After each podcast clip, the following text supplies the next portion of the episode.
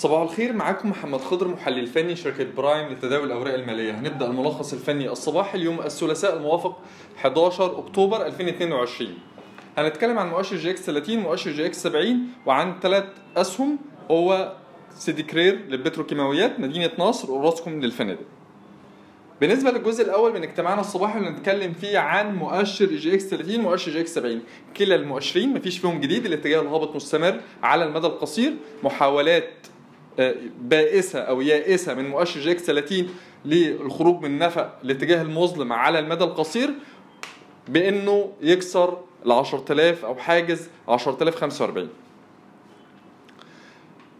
عشان نقول إن مؤشر EGX 30 غير اتجاهه من الاتجاه الهابط للاتجاه الصاعد لازم نكسر لازم المؤشر يتجاوز مستوى ال 10045 ولازم مكوناته تكسر مستويات مقاومتها الرئيسية.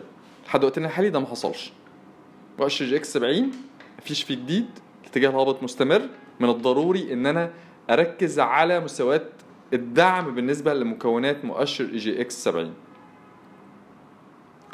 بالنسبة لسهم كرير كرير جلسة أمس كان أداؤه إيجابي.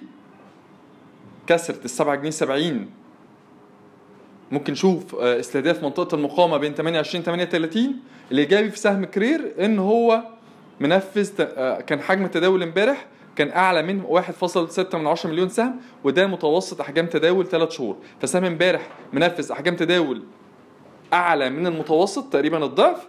ده بيدعم استهداف السهم منطقة المقاومة بين 28 ل 8 جنيه 50 السهم الثاني هو سهم مدينة نصر. سهم مدينة نصر أداؤه كان عادي جلسة أمس إلا إن استمرار تحرك سهم مدينة نصر أعلى منطقة الدعم ما بين ال 42 ل 52 يدعم حدوث موجة ارتداد لمنطقة المقاومة بين ال 2 جنيه 80 ل 2 جنيه 90 أخيرا سهم راسكم للفنادق راسكم فنادق مقاومته الحالية 5 جنيه 70 كسرتها ممكن نشوف 26 36 إلا إن منطقة المقاومة بين 26 36 في سهم راسكم الفنادق دي منطقة مقاومة قوية لا نرجح اختراقها على المدى القصير.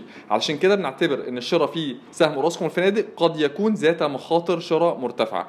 يبقى الملخص من اجتماعنا النهاردة إن إحنا نركز على سيدي كريل البتروكيماويات وإحنا شايفين المؤشرات الفنية إيجابية تدعم استهداف السهم لمنطقة المقاومة بين 8 جنيه 20 ل 8 جنيه 30 شكرا.